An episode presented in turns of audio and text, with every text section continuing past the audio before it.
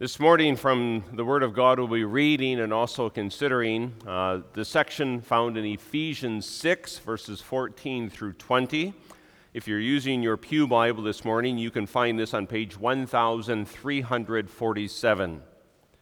Ephesians 6, we'll be reading and also then considering the section that includes verses 14 through 20.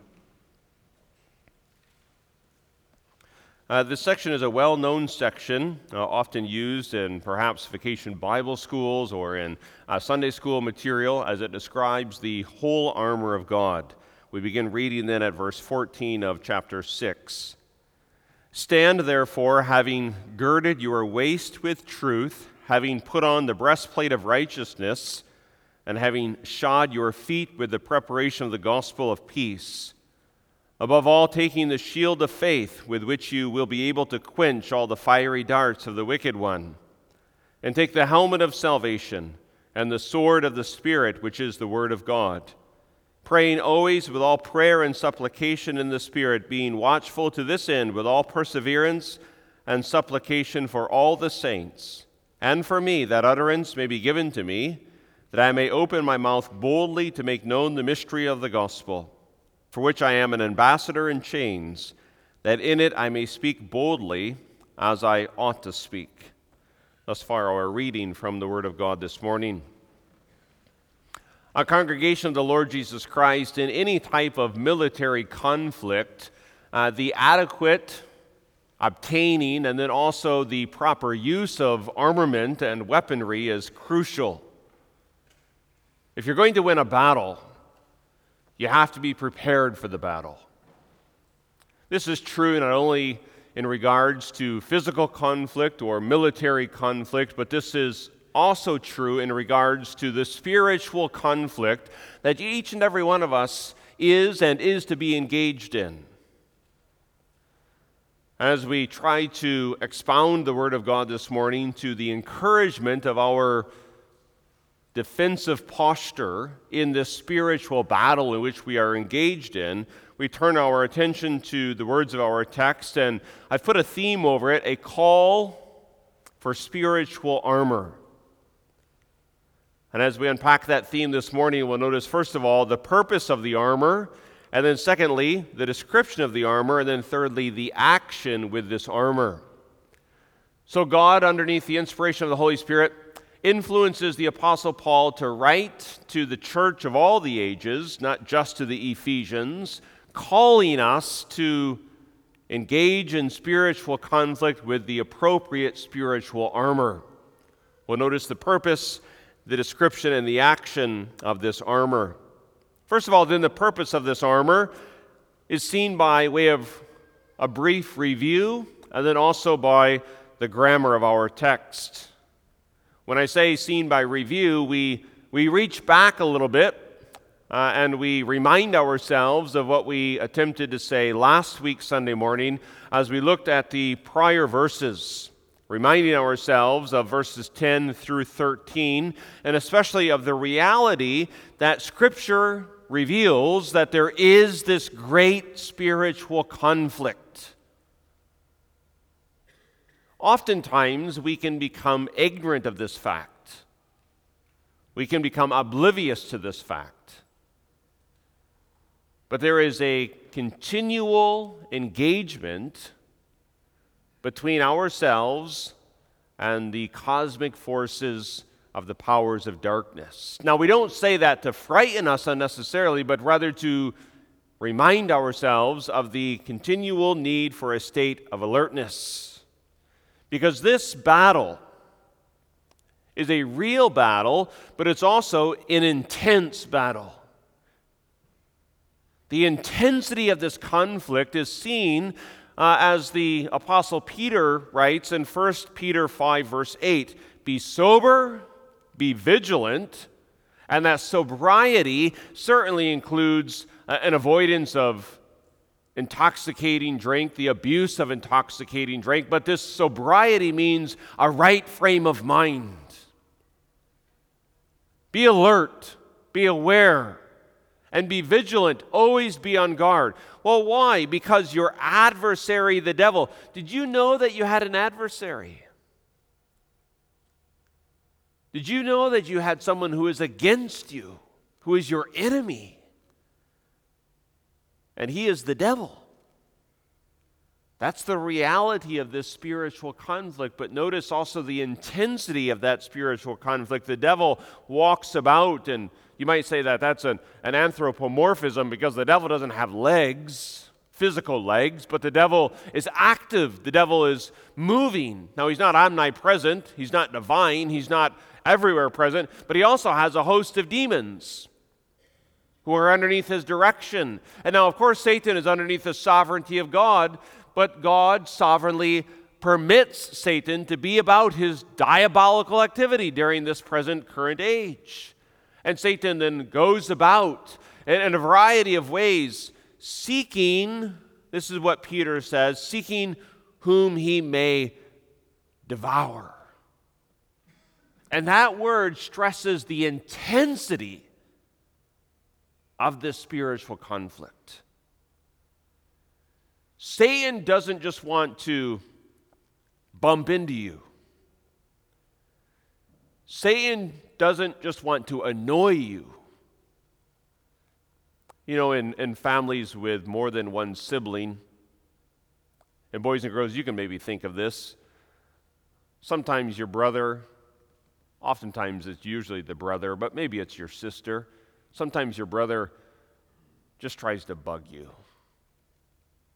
just tries to get your attention, just tries to get a reaction from you. They're not seeking to devour you, they're not seeking to really cause an incredible amount of pain. They're just trying to annoy you. That's not what the devil is trying to do. The devil isn't just trying to bug you, the devil isn't just trying to annoy you. The devil isn't simply trying to get your attention, he wants to destroy you. He wants to annihilate you. He wants to devour you. And he's motivated by his diabolical hatred for Christ and for all who belong to Christ. And so there is this intense, dangerous spiritual warfare that calls for vigilance, as especially is emphasized within the epistle to the Hebrews. Uh, we think chosen at random, Hebrews 3, verse 12 and 13. Beware, brethren, lest there be in any of you an evil heart of unbelief in departing from the living God. But exhort one another daily while it is called today, lest any of you be hardened through the deceitfulness of sin. And the purpose then of this armor that Paul will go on to describe is seen grammatically within our text, especially if you look at this one word that is emphasized in verse 14 stand. And it's found also in verse 13 stand. The attacks of the evil one come with all of their continual intensity and the provision of this spiritual armament that Paul will go on to describe is that the Christian might be able to withstand these assaults. That the Christian might be able to stand as a bulwark upon the gospel of sovereign grace and defend themselves against this intense attack of the evil one. And this word stand, it denotes a, a firm steadfastness well, we might broaden it out in our context, and the verb or the action is to stand with a, with a certain biblical conviction, with a certain theological understanding, and, and a moral conviction. The one thing that I would desire, if I could give it to you, I would, but I can't. The Spirit has to. The one thing I would desire for each and every member of this congregation and each and every person who hears these words is, a spirit, a soul, a conscience that is gripped by the Word of God and by the authority of the Word of God, that we might be able to stand in the evil day. And as all the various strange winds of doctrine flow throughout our culture and begin even to infiltrate the broad church, that we might stand and I can't help to use an analogy from West Michigan uh, of the piers that are poured out concrete and, and, and massive rocks out into uh, Lake Michigan.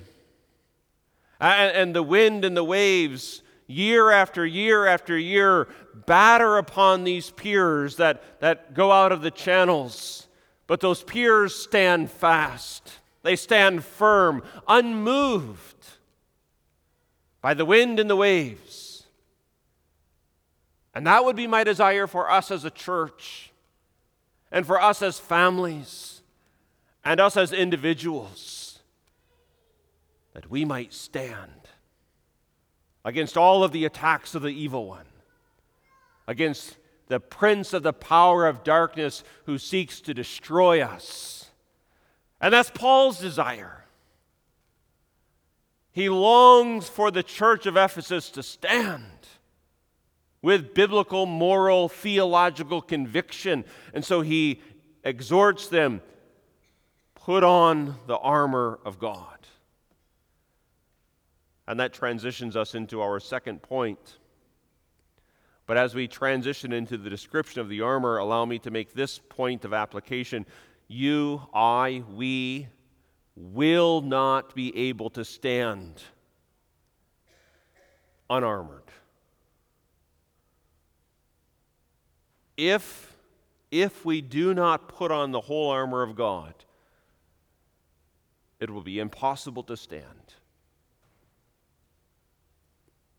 Another analogy, boys and girls, I don't know if these are still popular. They used to be popular a couple of years ago. They were known as ripsticks uh, like two wheeled skateboards kind of things. I've never been able to do a ripstick.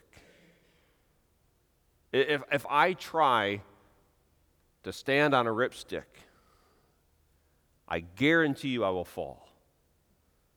I, I don't have the balance, I don't have the, the fleet foot that's needed to operate one of these things. It's absolutely impossible for me. I, I see some of you, you, you can go on these things and you can go up and down uh, the sidewalk or the driveway or the road. My point is, if I try to spiritually stand without the armor of God, guaranteed fall. If any of us tries to stand without the armor of God, guaranteed fall. So, what then is the armor of God? In our second point. It's a military armor, and it is an appropriated armor. I want to begin the second point by acknowledging that time and energy do not allow us to go through each piece of this armor in detail. Uh, there was a Puritan, William Gurnall.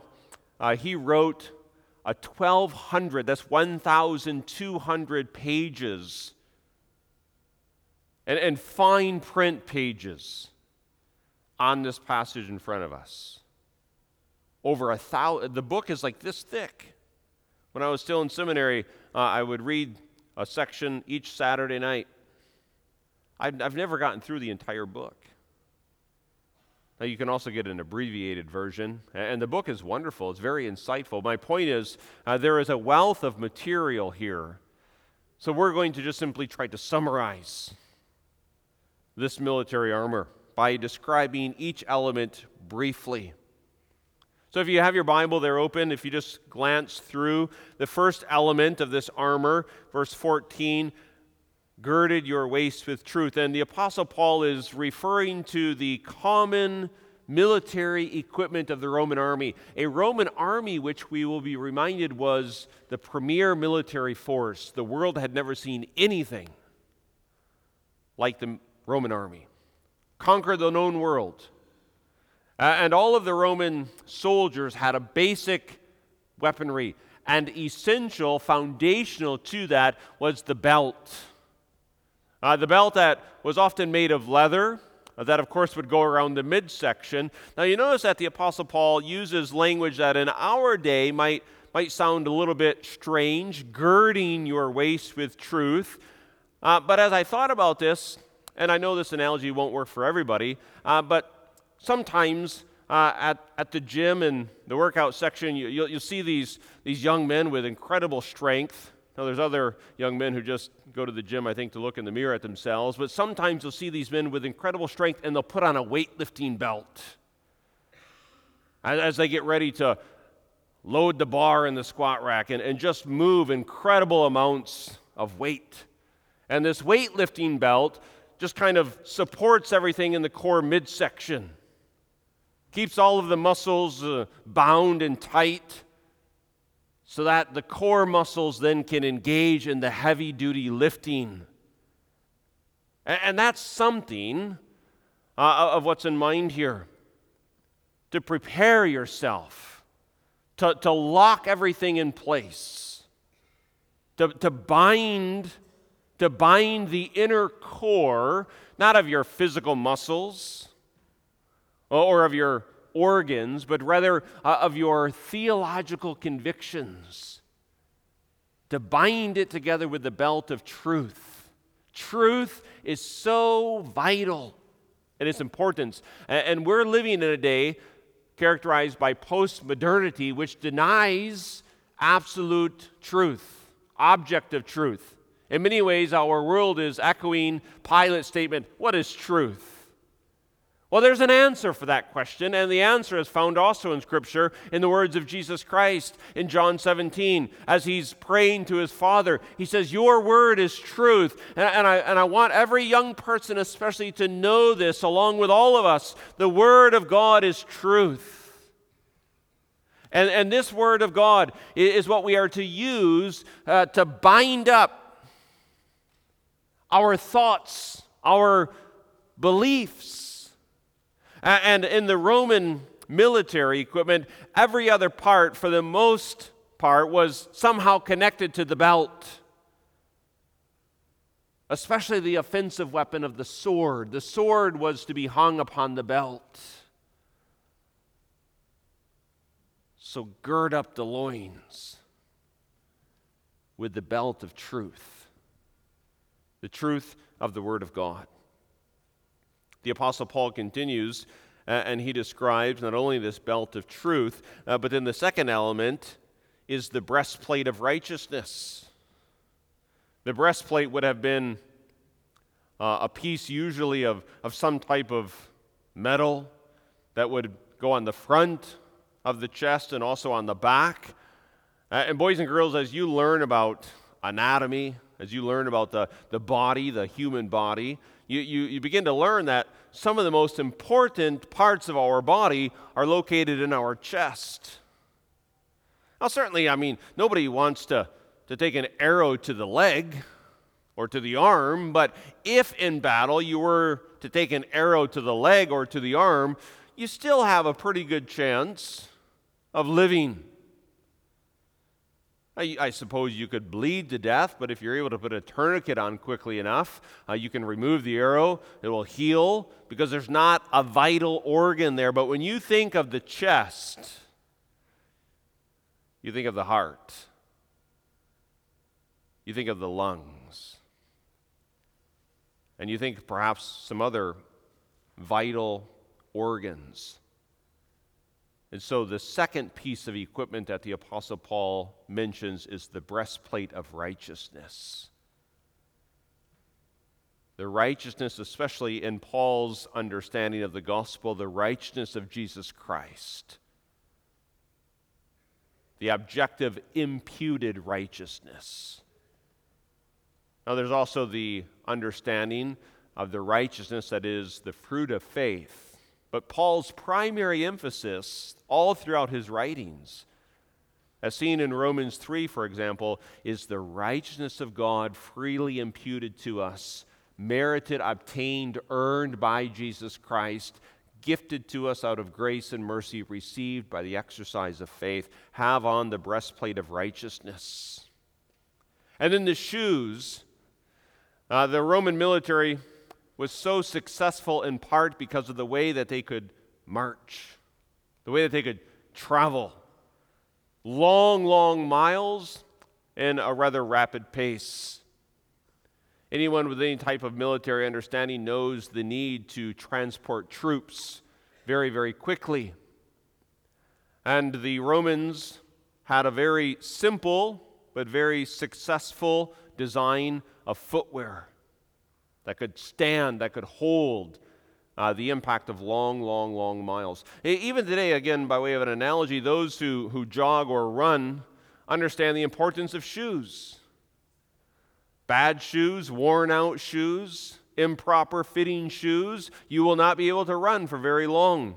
You'll develop either blisters on your feet uh, or, or knee pain. It, it, maybe if you don't have enough arch support, uh, you'll have pain there. But if you have the right shoe and if it's properly working, it certainly gives you the opportunity to run longer. Notice what these shoes are characterized as uh, with the Apostle Paul having shod or put on these shoes, your feet, with the preparation of the gospel of peace, the glad tidings, the proclamation of peace with God. You can think here of Romans 5, verse 1. Therefore, having peace with God. How do we have peace with God? Through the gospel, through the gospel of justification by faith. And this is one of the most successful remedies for diabolical attacks. You know, Luther was an interesting man, Martin Luther. He certainly had an understanding of the gospel, he also had an understanding of demonic activity. And he was oftentimes a victim of demonic attacks, characterized with bouts of spiritual depression. Uh, and he, I paraphrase, he had this saying that when Satan would come to him and attack him and ask him, Luther, where is your righteousness? Do you know what Luther would tell the devil? He would tell the devil, Satan, if you are looking for my righteousness, you must go to heaven. It's not here in me. It's not in my own works. But my righteousness is in heaven. And he's seated there at the right hand of the Father. So go there. And sometimes, perhaps if we find ourselves characterized by being overcome with spiritual doubt and despair, maybe we need to be a little bit more like Luther and say, Satan, if you're looking for my righteousness, take it up in the court of heaven. Go talk to my elder brother. Go talk to my advocate. Go talk to my defense attorney. Go talk to my Savior. Go talk to my Christ. There you will find my righteousness, seated at the right hand of the Father. Uh, the equipment continues the feet of the preparation of the gospel, and then in verse 16, the shield of faith, with which you will be able to quench all the fiery darts of the wicked one. In these days in military equipment, uh, one of the most successful tactics for one army to attack another army was, of course, with bows and arrows. And there was the long archers. There were the long archers uh, with, with long bows and of course, they didn't have cannons, they didn't have rockets in those days. So, what the long archers would do is they would, from a great distance, take arrows and then dip them in some type of tarry substance and light them on fire and then just launch them. And imagine marching to battle knowing that eventually the sky would be filled with arrows that not only had a sharp head on them, but also were on fire. When I think of this, I, it must have taken some courage to march into battle knowing that soon flaming arrows would be coming at us. And so the Romans had a shield, often made of wood, about the size of a door, if you can imagine that, large enough for you to hide your whole body behind. And they would cover it with, with leather. And then before the battle, they would soak this in water. I can't imagine how heavy these were, but of course, Roman soldiers were not faint hearted men. And they would carry this shield of a wooden sized door draped in leather soaked in water into battle so that when the sky began to be filled with flaming arrows, uh, they could take the shield and they could hide behind it. And as the arrows came, they would stick into the shield, uh, and the saturated leather would extinguish the flames. That's what faith is to do. When doubts, when fears, when uncertainties, when spiritual anxieties begin to arise within our hearts, when our consciences trouble us, in the exercise of faith, of a confidence and a trust in the all sufficient work of the Lord Jesus Christ, we are to hide behind the shield of our faith, saying, But there is the gospel, there is the good news of salvation. There is the glad tidings of forgiveness of sins and of eternal life through the work of my Lord and Savior Jesus Christ. And what will happen is in the arrow, the flaming arrow of Satan, when he says, You're not good enough, you're not holy enough, you're not righteous enough, you're not spiritual enough, that flaming arrow will stick into that shield of faith and the fire will go out. You see, it's not that we, we, we try to dodge the arrows and say, Oh, but I am pretty good. Oh, but I'm better than that person. That's not going to be successful because eventually, if you try to deflect the arrows of Satan's attack with any type of an appeal to your own works, you'll, you'll get caught by an arrow. So don't try to dodge the arrows because the, the sky is filled with them. It wasn't that the opposing army would only shoot one or two of these, they'd know that'd be ineffective. They often had thousands of these arrows. So instead of trying to dodge the arrows of Satan's attacks by some type of appeal to your self righteousness, rather hide behind the door of salvation of Jesus Christ and of his work alone. You'll notice that there is one element of armor that is to be put on the head, the helmet of salvation. Now, here again, boys and girls, you understand the importance of the head. It's where the brain is located. And this word salvation, it really just includes everything that we've just described. Just notice the importance of protecting the mind, the way that we think. You know, it's been said, and it's right if you, if you understand it correctly, there's a danger of mere head knowledge. And, and that's true, there is a danger, but there's also another danger of an absence of head knowledge when it comes to the gospel, when it comes to the doctrines of salvation. Now, salvation is not just knowing certain things cognitively, intellectually, but to have a relationship with Jesus Christ, you do need to know something about him. You need to know who He is. You need to know what He's done. And this knowledge is a knowledge that, yes, is in our heart, but also includes our, our head, our mind, our mental faculties. I just say this because it's common sometimes to just emphasize well, it's just all about my personal relationship with Jesus. But who is Jesus? And what has he done? And how do you have a relationship with him? Take up the helmet of salvation and then the sword of the Spirit, which is the Word of God. But time hastens on, and so must we, and to briefly considering our third action our third point, rather, the action within the armor. You know, you would think, having described all of this military equipment, that the Apostle Paul would say, now, now attack with unrelenting fierceness. Now start slaying the enemy.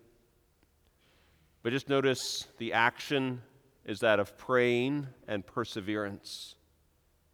Praying. Verse 18 praying always with all prayer and supplication in the Spirit. When a Christian prays, the devil trembles. And when a Christian prays, the devil often retreats. I need to be purposely brief here, so I'll skip right to a question of application. And I ask myself this question Do you spend, do I spend, do we spend more time criticizing the way the world is or praying for the advancement of the gospel? Paul doesn't say bemoan the state of affairs, Ephesians. He says pray. Praying with prayer is not a unnecessary redundancy. Don't just go through the lip service of uttering routinely memorized phrases, but praying with an earnestness for the advancement of the gospel. And then the action of perseverance. Uh, this perseverance verse 18, being watchful to this end with all perseverance and supplication. I just want to drop in at that word, being watchful. Uh, this means keeping oneself awake, keeping oneself on guard. Sometimes, if we're on a lengthy road trip that involves driving through the night hours, and we don't do that very often anymore. We, we did that more perhaps when we were younger. As night would come on, my wife would turn to me and say, Are you okay to drive? You're not going to fall asleep, are you? Are you alert enough? Are you awake enough? Because we all know the temptation, especially in the night hours on the highway, as the yellow lines continue to come and the miles continue to roll, of just slumbering off into a state of inattentiveness. The same can happen spiritually. I remind you of the situation of King David. When he had made a mighty conquest, the day came when the military went out to battle, but he stayed home. Spent a night of leisure upon the balcony of the palace, and in a state of inattentiveness, spiritually speaking, his eyes found Bathsheba. And you know the end of the story. You can think also of Peter and of the other disciples there in the inner circle as Jesus goes into the Garden of Gethsemane. He says, Watch and pray. But they slumbered and fell asleep. Now, lest we despair because of our times in which we do grow spiritually groggy, thanks be to God that our Lord continued to pray. But you remember the result also of Peter. Three times he denied even knowing the Lord Jesus Christ.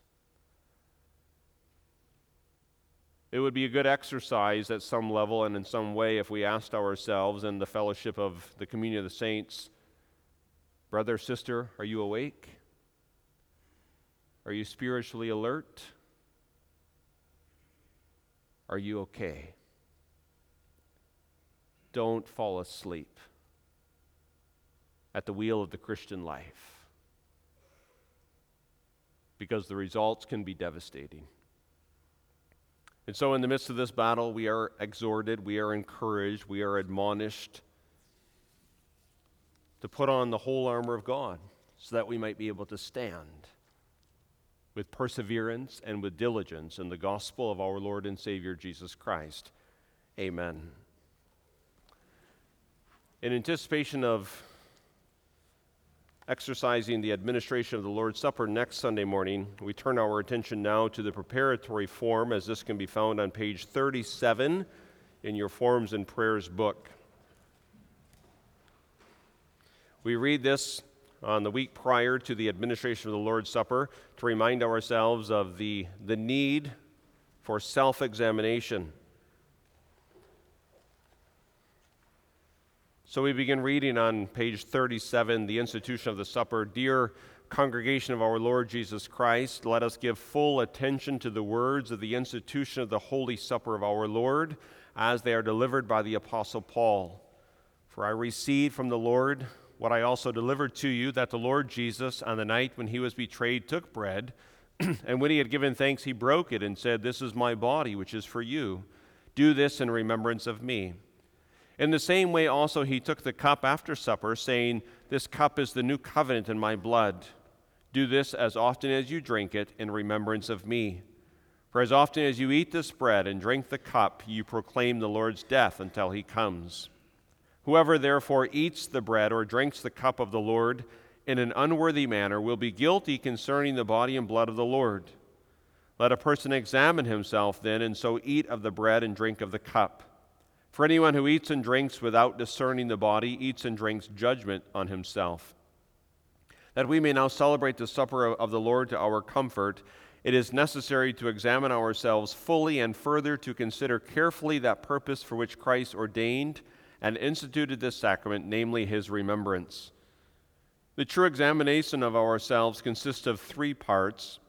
First, let everyone carefully consider their sins and ungodliness, that they may hate their sins and humble themselves before God, considering that the wrath of God against sin is so great that he, rather than leaving it unpunished, has punished it in his beloved Son, Jesus Christ, with the bitter and shameful death of the cross. Second, let everyone examine their heart to see whether they also believe the sure promise of God that all their sins are forgiven only because of the passion and death of Jesus Christ, and that the complete righteousness of Christ is imputed and freely given to them as their own. Indeed, so completely as if they had personally satisfied for all their sins and fulfilled all righteousness. Third, let everyone carefully examine their own conscience to see if they are fully determined to show true thankfulness to God in every area of life and to walk sincerely before His face, and whether they, with full sincerity, strive to lay aside all enmity, hatred, and envy, and earnestly resolve from this day forward to live with their neighbor in true love and unity. All those then who are of this mind, God will certainly receive in grace and count as worthy partakers of the table of his Son, Jesus Christ. On the contrary, those who do not sincerely believe this testimony in their hearts eat and drink judgment to, upon themselves. According to the command of Christ and the Apostle Paul, those who know themselves to be engaging in the following sins without repentance have no part in the kingdom of Christ and should therefore abstain from coming to the table of the Lord.